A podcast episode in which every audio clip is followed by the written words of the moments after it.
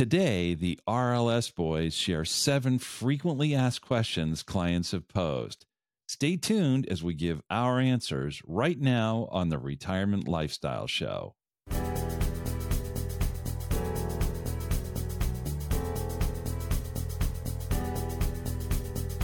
Welcome. You are listening to the Retirement Lifestyle Show with Roshan Lungani, Eric Olson, and Adrian Nicholson. This show is an exploration of ideas to help you work toward your ideal retirement. Get ready for the financial independence of your dreams. The Retirement Lifestyle Show is back. My name is Adrian Nicholson, and I'm joined with my co hosts, Roshan Lingani and Eric Olson. We have another exciting episode for you all today, so we're just going to get right into it. The topic we're going to discuss today are frequently asked questions. And we're going to be tackling this topic today because hopefully our listeners and viewers have some questions on their minds or some concerns that we might have been talking about with our clients. And we're just going to share some frequently asked questions we've been receiving. And hopefully there might be some overlap with some things that have been going on with your situation as well. And if there aren't, we're always happy just to have a discussion with you. Our information is in the show notes. So we're just going to kick it off today and go right into it, Roshan. What's something that you've been asked frequently or something that's you've seen on the internet recently? Or what are some things people are looking at today that they just have questions that need to be answered?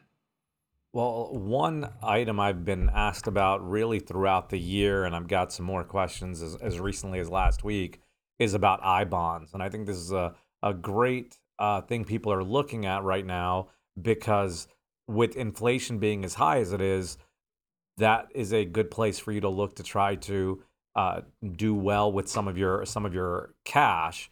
So I bonds right now are paying an annualized rate of 9.62%.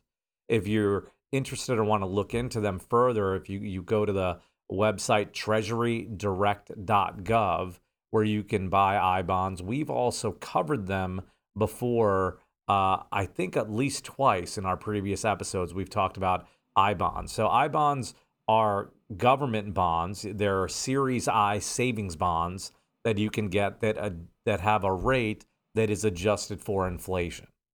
So with what's been going on this year, inflation being um, the hottest and most important financial topic right now in the United States throughout this year, that you know, is driving everything with Fed action. I think that is uh, very astute for those that are thinking this is a place to look at for opportunities. Yeah, I agree. Inflation's the talk of the town, so people are trying to beat it. But yeah, I definitely like how we started that off. What do you think, Eric? Yeah, I I was just asking in terms of um, people are asking about this Roshan and saying how much can I invest? What do you tell them?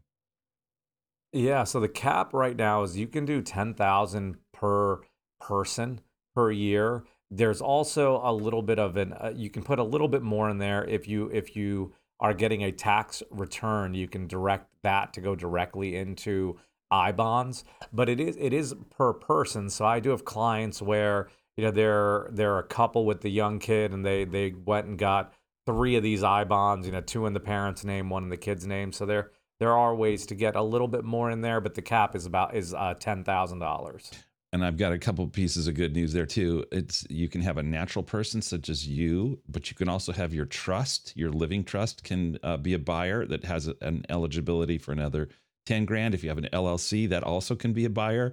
And so let let's say between if you have a his and hers trust and there's a you're a married couple and you have an LLC, there's fifty thousand dollars you could put in each year toward that, not including your tax return uh, refund. So now what happens if you say I want to I want out? Yeah, so you've got to stay in there um, at least a year. If you cash it in before 5 years, you'll lose 3 months of interest. But if you hold it for longer than 5 years, you can take your money out, keep all your interest and and you're you're all set and they'll earn interest for up to 30 years. So you've got a while well you've got a while to make that decision so to speak as far as pulling out goes, but it's definitely worth noting that you know you uh, uh, I would say look at this ideally for at least five years, and you really have can't look at it for less than one year because you don't have an option. Mm-hmm.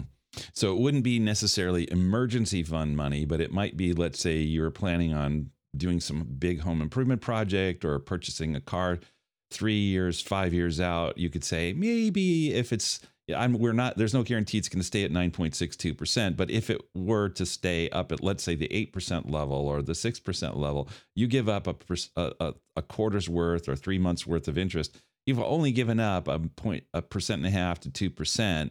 So you still in those two examples at 8%, you still kept 6 that year or if it was at six, you still kept four and a half that year. So it's not like the the worst thing that's ever happened. Well, I, and even even if it goes down to after just think about what the Fed's policy is and their plans of getting inflation under control and so on. They're putting uh, 2024 as the target.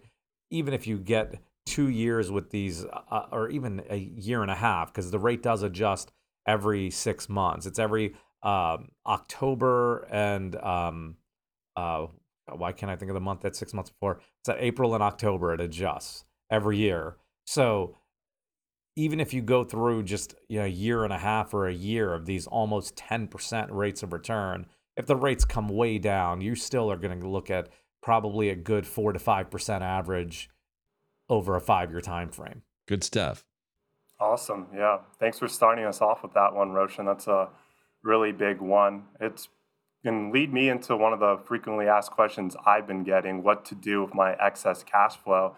And Roshan just presented that's an opportunity as well. You might want to consider looking at I bonds if inflation's just something that you're extremely worried about right now and you're trying to figure out a way to get some type of return. But uh, this is a really good question. It can be a little complex too because it just boils down to what your situation is, what your cash flow is looking like, how much are you able to save. So there's really a lot to go into this. So this is where it'd be beneficial just to really have a conversation just to see where you're where you're at right now. But I could just give a few points to this one where a good one, and Eric mentioned this before, is just build up that emergency fund, that cash reserve that you have. That's a good place for you to really start if you have some extra money coming in coming into the door, whether this can help you out if an emergency comes up or just potential investment opportunities as well. There's a lot of things you can really you do here with your excess cash flow. So building up emergency fund is definitely a top priority as well. And then where you're looking to deploy extra funds once you have that build up, you can look at the three different buckets that are out there when it comes to investing, saving for retirement, or any short term or long term goals. So those three buckets are tax advantaged, tax deferred, and taxable. And all three are just creative ways that you can save to one, either reduce your income or save for retirement. There's a lot of flexibility built in here. Do you guys want to touch on anything before I go deeper into these three buckets? No, I'm eager to hear what you have to say. Okay, awesome. So, again, if you have some leftover cash flow and you've built up that cash reserve that you have for those emergency funds, we look at three different buckets that you can invest in. And again, it's going to be different depending on what your situation is. So let's just say you're somebody that has to pay a lot in taxes every year and you're just trying to reduce that tax bill as much as you can and save. You might want to look at this tax deferred bucket that I mentioned. For example, this can be an IRA or a 401k where you can contribute to this account and lower your taxable income for this year. So that be that might be a good strategy for you to use. And also, if you have 401k, your employer may offer you a match. So that's free money that you want to contribute, so your employer can help contribute and match that as well. If you're somebody that's looking out way towards retirement and you really want to save a lot of money and do it in the most tax efficient way possible, if you feel like you're going to be in a in a high tax bracket in retirement, you might want to look at a tax advantage bucket. For example, this could be a Roth IRA where you contribute to this account after tax, but the growth on it is tax free. So when you start withdrawing from it in retirement, you don't have to pay taxes on it. So again, if you're somebody that's worried that you might be in a higher tax bracket when you're forced to, let's say, for example, start withdrawing money from your 401k and your IRA for requirement minimum distributions, having a Roth IRA to pull from might be very beneficial for you. Then the last bucket is a taxable account, and this is the more flexible account. This is one where you can create maybe an automatic savings where you have more flexibility to pull from this account. You have a short term or maybe a mid term goal that you have to get to. This one doesn't really provide too many tax benefits, but it's a way for you to invest in a whole bunch of different investment options so you can have your money work for you and grow. So those are some potential ideas I have for those people that say, "Hey, I have a lot of I might have some extra money coming through the door. What should I do with it?" Yeah, and you know, with with um, what's been going on in this market, if you've got a long-term time horizon and uh, a classic move, so to speak, would be dollar cost averaging. You know, you, Adrian, with your topic of excess cash flow, if you got extra money every month, if you're continuing to buy as the market's going down, you're accumulating more shares, and then when things eventually uh, recover, you'll have um, more of those gains because you were buying more shares on the way down. Mm-hmm. Yeah, and I just want to touch back again on that automatic saving piece, which is really key when it comes to cash flow. And you might not know where to start or what certain dollar amount to, to use, but just having that automatic savings built in can really highlight the number for you. Where let's just say you start your automatic savings and you feel like every month you feel a little bit tighter and that might be too much high of a number, then you can just notch it down till you get a level that you're comfortable with where that money's kind of out of sight, out of mind, and starting to work for you in the investing world. Yeah, well, I, one, I think that's good. I'm going to say a word also about just one other category. You you talked about the various tax treatments of it. Uh, I will also say one area if you have any sort of debt other than your mortgage, certainly, if you have any other sort of debt, if you've got free cash flow, I would just be encouraging you to put that money to work to reduce that debt. And Eric, let me just ask you about this just to make mm-hmm. sure you're talking consumer debt, right? You had said besides your mortgage, right? What are your thoughts on cars, car notes as well? Would you put extra money towards paying those off? Yes, I recognize that car notes, generally speaking, recently have had lower interest rates than the prevailing inflation rate. So, in at just a purely mathematical level, you may say, well, that's foolish because the inflation effectively effectively is paying all of my it's paying my uh, interest rate and then some. I'm actually I'm actually coming out ahead by virtue of the fact that I have a higher inflation rate than an interest rate. Well, that would be true if the cash that you then are not deploying into that into that debt uh, is somehow being deployed at a level comparable to the prevailing inflation rate. That that would be true. But if your cash is just sitting there anyway, and it's really not doing much for you, and th- this is a way, at least it'll wipe out that interest cost. And on top of that, on top of that, I do think that because life sometimes deals us an unexpected twist, to the less that you have in terms of a carrying uh, load on as a burden on your ongoing cash flow, is a is a healthy thing. It's a useful thing and it's a freeing thing. So it's it's at one level it's a psychological question, at another level it's a mathematical question, at another level it's a it's a preparing for the unexpected question. But I would say, yeah, if you've got consumer debt, certainly other than a mortgage, I, I would work on whittling that down if you have that spare cash. Mm-hmm. Yeah, you got to be strategic too. How I mentioned before I addressed that topic was it's going to be different for everybody and how you deploy that extra cash flow as efficient as possible is really going to help you out and can make your situation a, lot better other than just kind of just finding whatever you can just uh, whatever works for somebody else just going with that strategy might not fit yours. So i definitely agree with all the points you guys are are sharing. Yeah. All right what's next Eric, I was going to pass it on to you uh, uh, to to give us the next one. Yeah. So lately, I've been getting some questions from um, clients actually about structured notes, and um, it's partly been because they've had other experiences with them or they've heard about them, and they're saying, "Would this be a good time for this?" In other clients' cases, they're saying, "I've never heard of it." So what I thought I'd do is is have a little conversation with you today and talk with you about what is a structured note and why might it be a useful thing to include as part of your overall portfolio. So let's just begin with the sort of the the surrounding problem. There's no question that in the recent weeks and months, all of us have been watching the markets, not just stock markets, but also bond markets, just really having a hard time of things, sinking, sinking, sinking. In fact, we've talked, I think, about how the first six months of 2022 were the worst six month start to a calendar year in the S&P since 1970, in the Dow Jones Industrial Average since 1962, in the Nasdaq ever, the Russell 2000 ever, the Barclays Aggregate Bond Index ever. So with that sort of an environment, would it be might it be possible to find something that has the potential to go up but not down? And the answer is is that depending on the the structured note that you might find, a structured note actually might be a candidate for that sort of a solution. So what is it? First of all, it's an it's a security issued by typically a bank or or large financial institution which says eh, we're going to stand behind the promises made in this particular structure.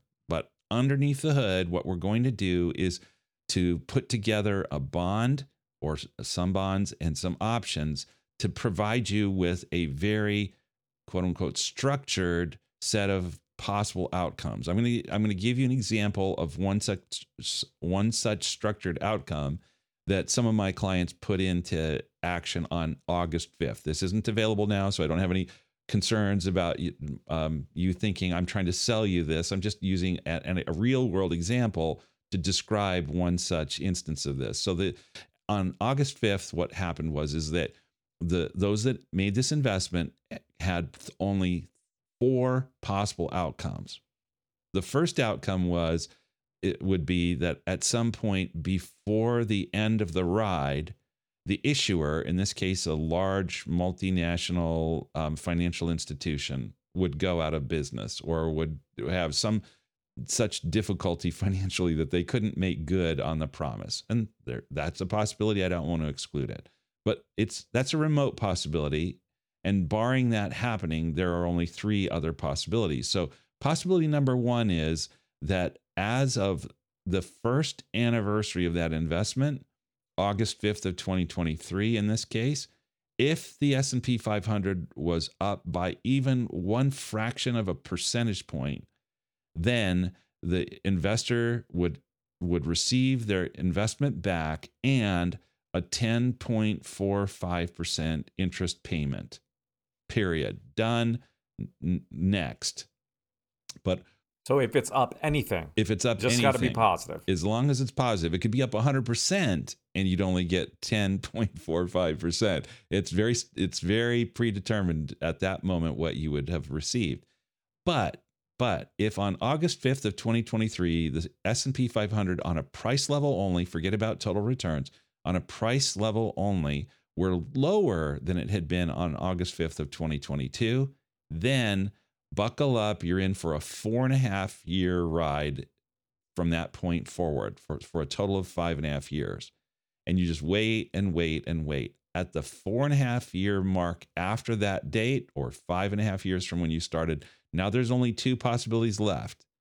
One is that the S&P 500 is down.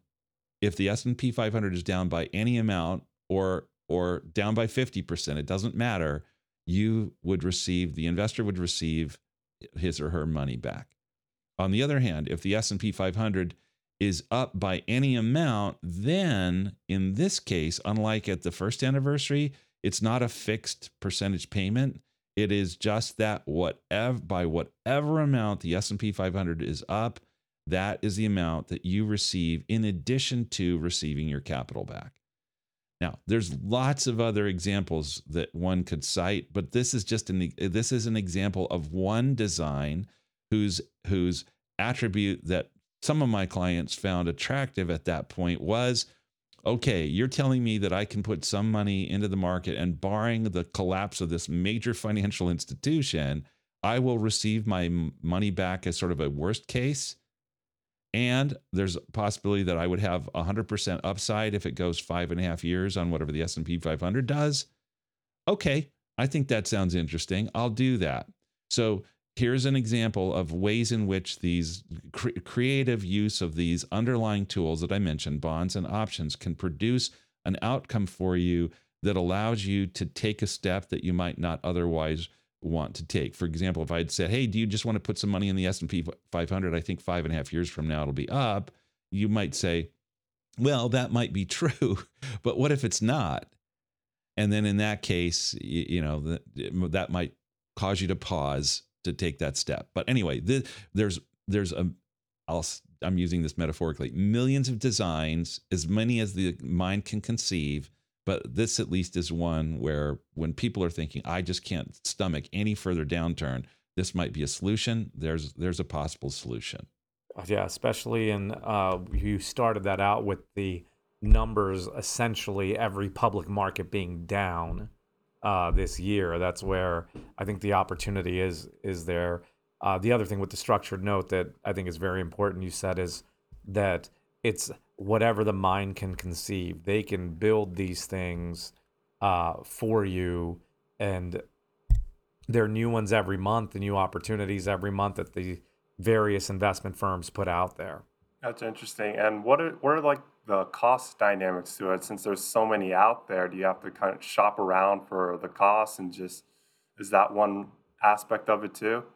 Well, in terms of the minimum investment amount or the underlying expenses of it? Oh yeah, I guess both. Okay, well, the minimum investments amount investment amount will vary by the sort of design, but typically there these are issued with um, with some sort of prefabricated version to it, and there's just such a large appetite in some places for these sorts of things that you can do this for a thousand or two thousand dollars as as little as that. As far as the underlying costs are concerned, yes, there are indeed costs, and those have to do with the options contracts and with the bonds and the people who assemble these um, these structured notes. Of course, are not doing it as a charitable activity; they're making a profit on it. But those um, those outcomes that I told you already reflect the inbuilt costs. So, for example, if you said, "Hey, well, what if they they could do it in a entirely costless way?" maybe then at the one year anniversary, rather than you getting 10.45, you got 12 or something of that nature. But but the the defined outcome itself, as as defined in the way that I just um, explained it, is not then further reduced by underlying expenses. Awesome. Thanks for sharing that, Eric. Excellent, guys. What other questions? Uh, uh, what other questions are you guys getting, or should I jump in? Yeah, go ahead, jump in. Well, so one of them that I've gotten is is just in light of what the market's doing, people are asking, well, am I okay? Right? Am I okay financially uh, with what's with what's happened? And that goes back to what we frequently mention on on our show is revisiting your financial plan.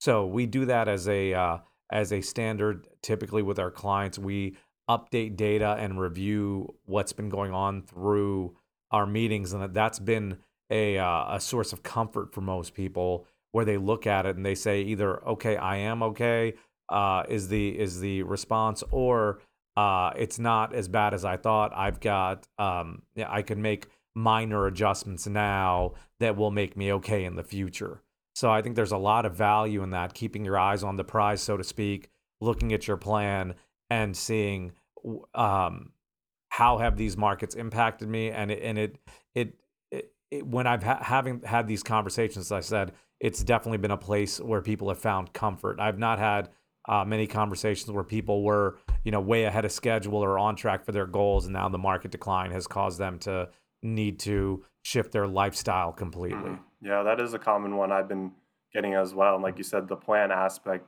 provides like a lot of comfort and just helps with just moving forward, not making any like changes or making minor adjustments if you need to. But again, that plan really can show what it's like moving forward and really just puts a lot of stuff in perspective what's going on right now because again there's just a lot of volatility in the markets right now. There's a lot of like macro and economic data what coming out and just a lot of stuff going on right now where you really need to focus in on your plan and let that be the driving factor.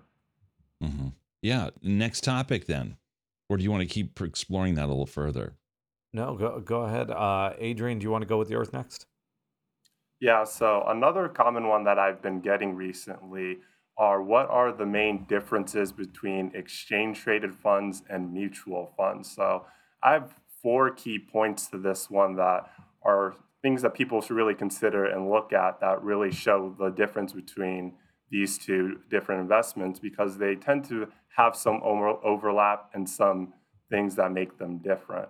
So, one of the main features that's different between an exchange traded fund and a mutual fund is how the asset is managed. Typically, exchange traded funds are usually passive investments that invest in a basket or a pool of assets that gives an investor an exposure and more diversification across all these investments. Compared to a mutual fund, this is sometimes usually a, an active managed fund where it's similar, where it invests you across a bunch of different investments, but there is sometimes buying and selling within the fund. So that's one big difference on how they are managed. Is there anything else that you guys want to put in on this piece on how exchange traded funds and mutual funds are managed? Yeah, the big one that stands out for me is the term exchange traded funds means it's it's traded on the exchange. You can buy and sell intraday. So at any time during while the market's open, you can buy and sell these things. Where mutual funds, you're buying from the issuer. So if you buy a Vanguard or a Fidelity mutual fund, you're buying it from them. And you can typically only do that at the close of business, buy or sell every mm-hmm. So I think that's a, another big difference between the two. Yeah, that was my other point. But what you brought up too is the cost aspect too that differentiates between an exchange traded fund and a mutual fund. Whereas we mentioned exchange traded funds, you can buy and sell them throughout market hours. So this can sometimes lead to a commission that you have to consider when it comes to exchange traded funds. Whereas mutual funds, the cost can vary depending on the type of share class you have because mutual funds tend to have different shares that you can invest in.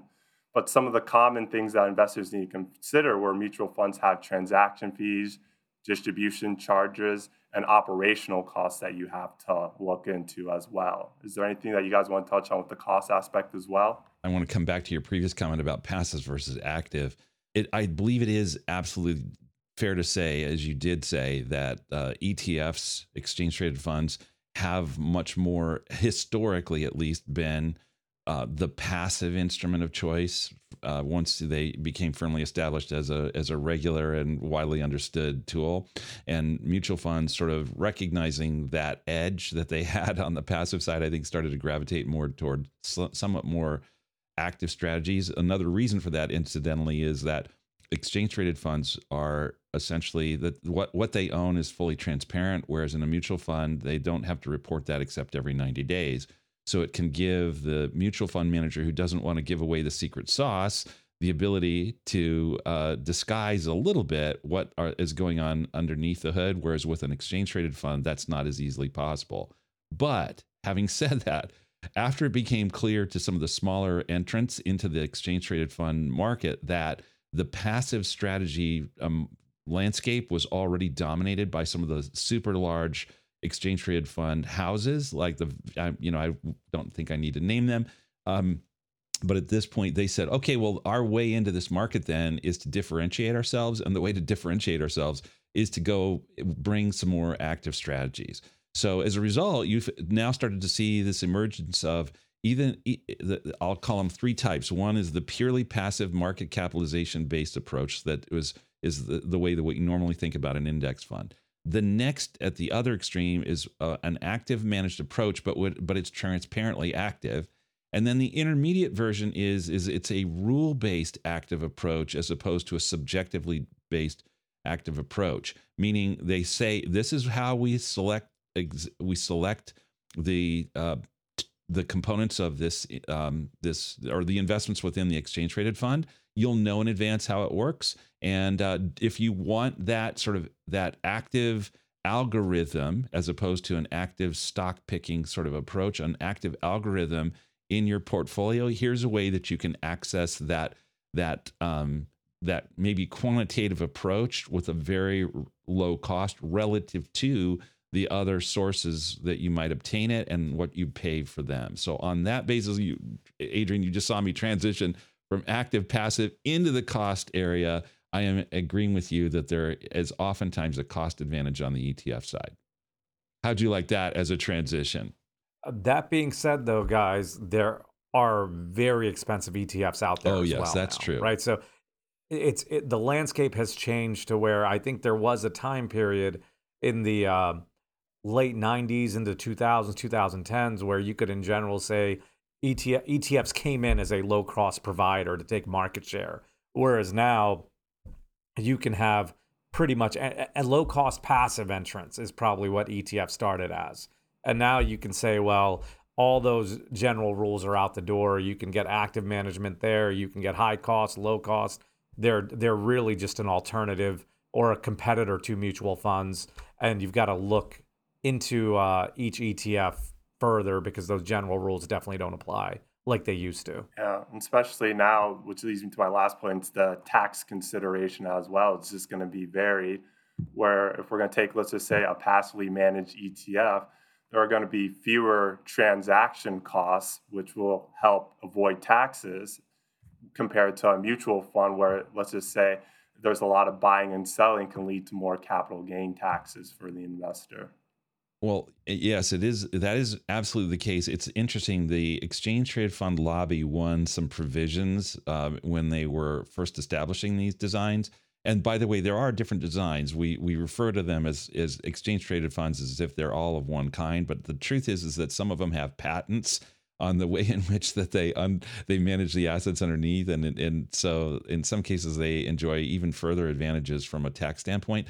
But the interesting design feature that ETFs generally share is the ability, instead of needing to sell positions, they can sometimes swap positions, and as a result, they don't they they delay the realization of those those gains, or for that matter, uh, simultaneously the losses. Though I, they, I don't see any reason that they'd want to they want to not realize some losses as a long term strategy. But here's the other thing it's not the merely the behavior of the fund manager internal to the fund. It's the behavior of the owners of that investment. So other investors out there when another investor sells a mutual fund that has and says i want my money back what happens? Well the mutual fund manager has to then sell some positions to generate the cash necessary to pay that investor out you, meanwhile, are still an investor in the fund. You're a shareholder. And as a result, at the fund level, it realized those gains. And so at the end of the year, if you are still a shareholder of that fund, then you, like all other shareholders on a proportionate basis, are awarded, quote unquote, and I'm using that totally um, ironically and facetiously, you're awarded the benefit of that other person having triggered that gain that otherwise wouldn't have been triggered and you get a you get a distribution of some either short-term or long-term capital gains that you then must uh, you must then pay taxes on. This is all assuming, incidentally, this is in a taxable account. Wouldn't apply if it's in a Roth or an IRA. Whereas in the ETF's case, because the mechanism of of forming and dissolving these units of the exchange trade fund it differs substantially, then that other behavior, the, the other investor's choice to sell that ETF doesn't produce for you that tax consequence. Yeah, that is definitely going back to the point Adrian made of tax efficiency.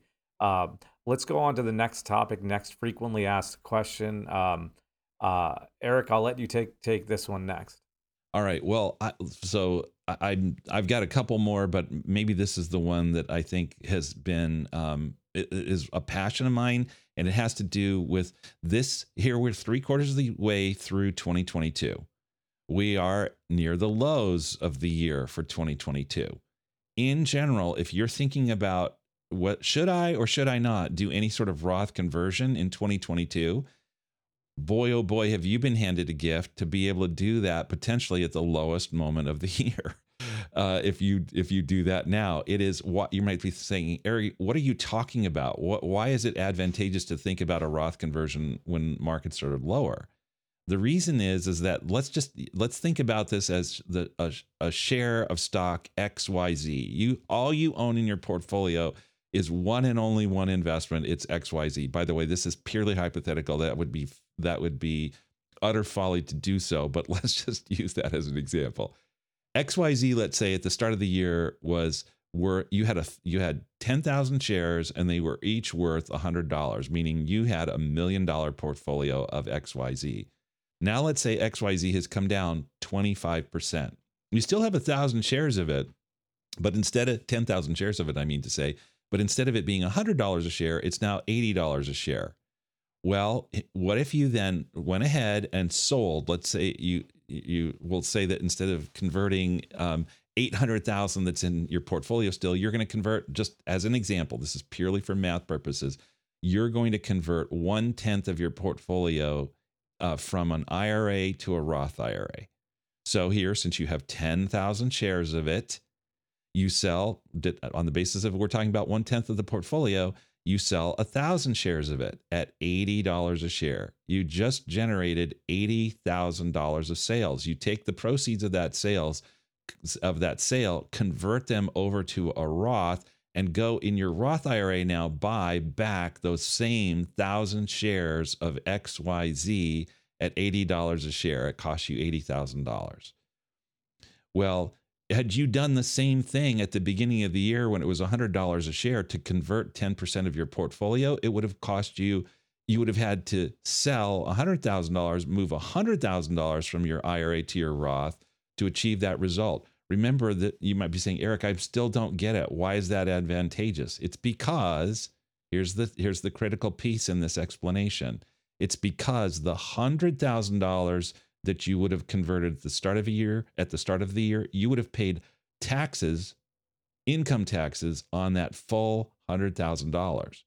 Whereas if you did that at the market low and it's 20% down, you're now paying taxes on only $80,000 of that conversion. You just cut your tax bill for that conversion by at least 20%.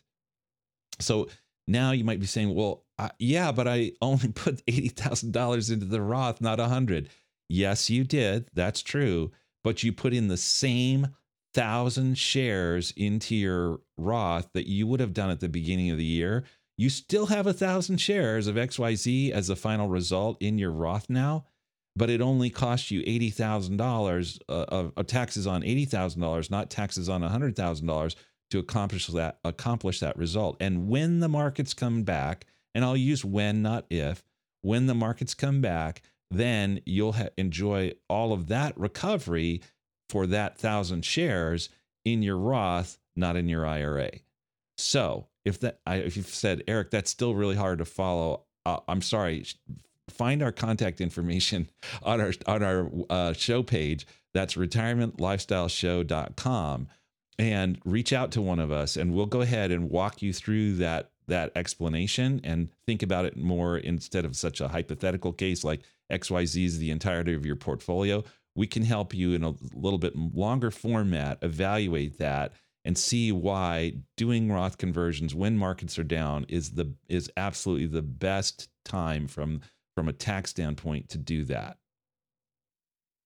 And just to highlight one thing that you said, Eric, when that XYZ recovers in your Roth, that's tax free, right? So you're you're paying the tax after the after the 20% loss in this in this example, and then you're getting that recovery in that tax free bucket um, similar to what Adrian had said earlier about the different tax uh, tax buckets that are out there. Yes, and I'm going to hi- highlight one more piece of this. Why am I just sort of pressing on you to to think about doing a Roth conversion this year? We also are under favorable tax rates introduced in the uh, 2017 Tax Cuts and Jobs Act that uh, prevail this year they've been in place since 2018 but we have only four calendar years left this one included so if, if you're talking about calendar year conversions it may be to your advantage to get more of those accomplished in 2022 3 4 and 5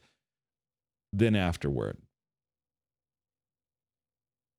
yep you want to make sure you get it at these lower lower tax rates so in your example you're doing the conversion at a lower value after the market declines, at a lower tax rate because the rates are going to go up in just a few years, and then that that recovery would then be on the uh, tax-free side of things. So it looks like there's definitely, uh, at the very least, an opportunity worth exploring.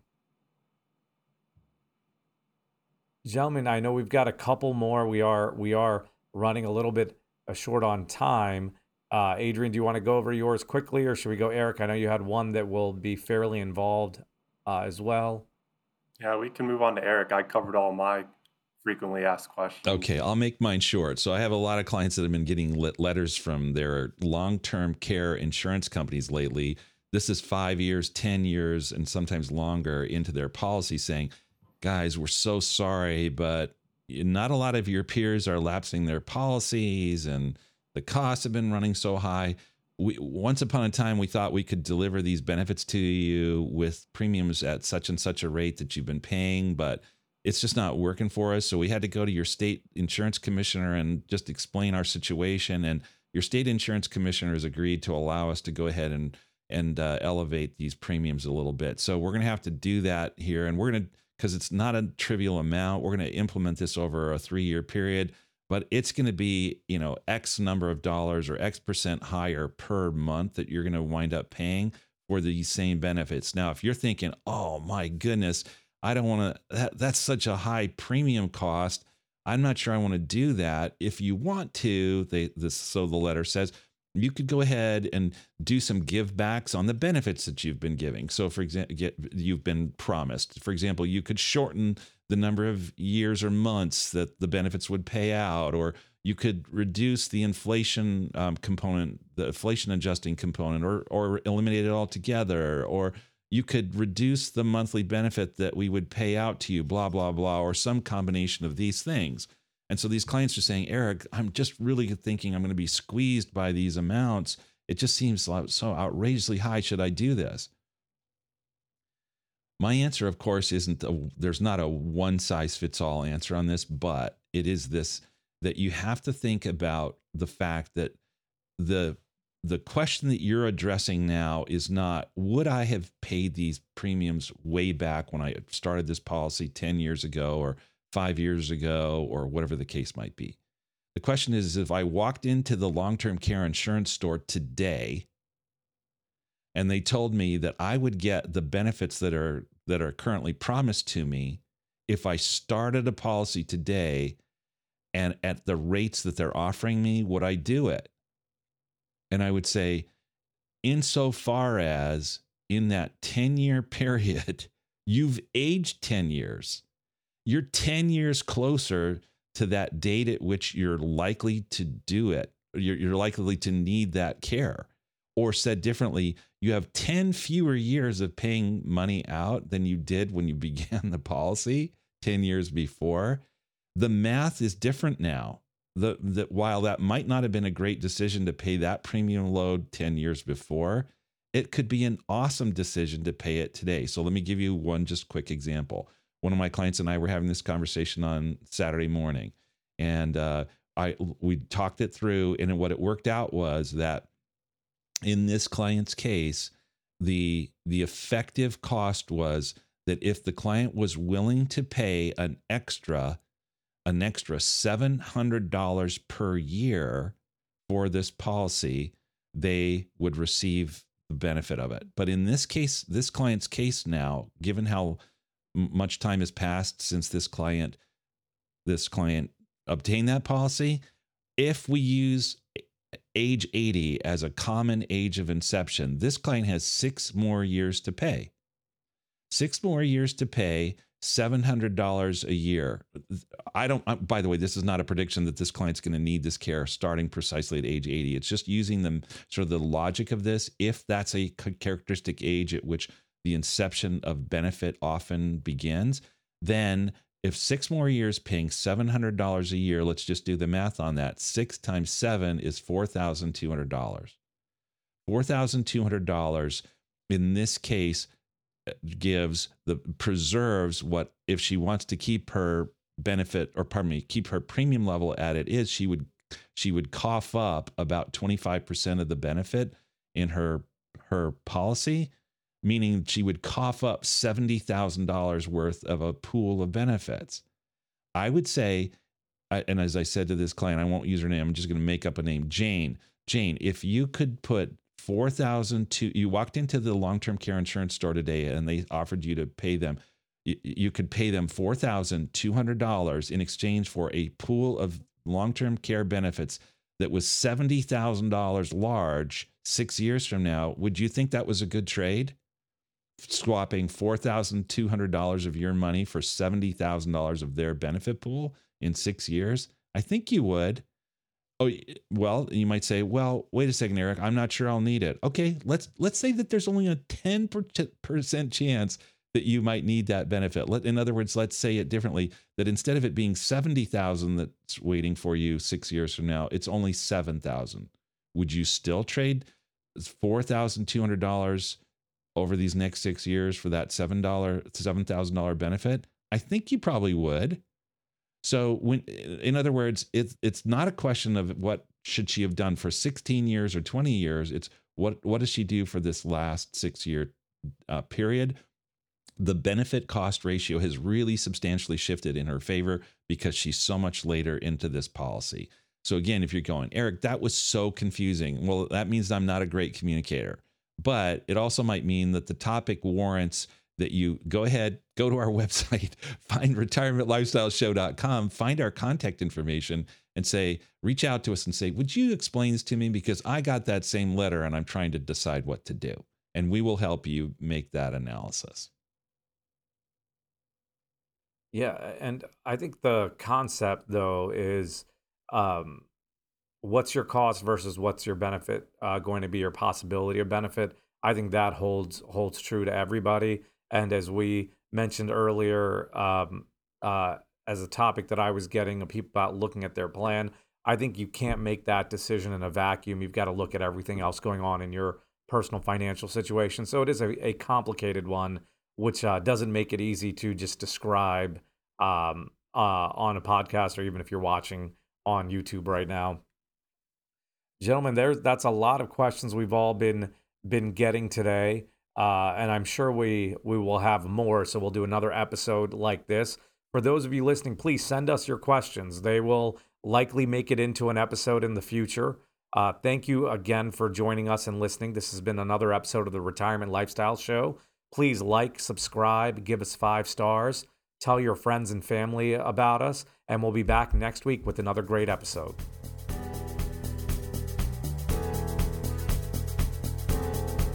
Schedule a conversation with Roshan, Adrian, or Eric today at retirementlifestyleshow.com. Roshan and Eric are certified financial planner practitioners. They, along with Adrian, are investment advisor representatives and serve clients across the U.S. with financial planning and investment advice through Arete Wealth. If you found this show helpful, gained knowledge, or enjoyed the time you spent with us, tell your friends and leave us a five star review. This will help others discover the show. To access our show notes, to download any of the tools mentioned in today's podcast, to ask us a question, or to schedule a conversation, go to retirementlifestyleshow.com. All opinions expressed by podcast hosts and guests are solely their own. While based on information they believe is reliable, neither Wealth nor its affiliates warrants its completeness or accuracy, nor do their opinions reflect the opinion of Arete Wealth. This podcast is for general informational purposes only and should not be regarded as specific advice or recommendations for any individual. Before making any decisions, consult a professional. The show hosts offer investment advice through Arete Wealth Advisors, LLC, an SEC registered investment advisor, and securities through Arete Wealth Management, LLC, member FINRA, SIPC, and NFA. Finally, our music is The Chance by Jason Shaw in Audionautix. It's part of the YouTube audio library and it's licensed under a Creative Commons license. I am Ray Voices. Thank you for listening.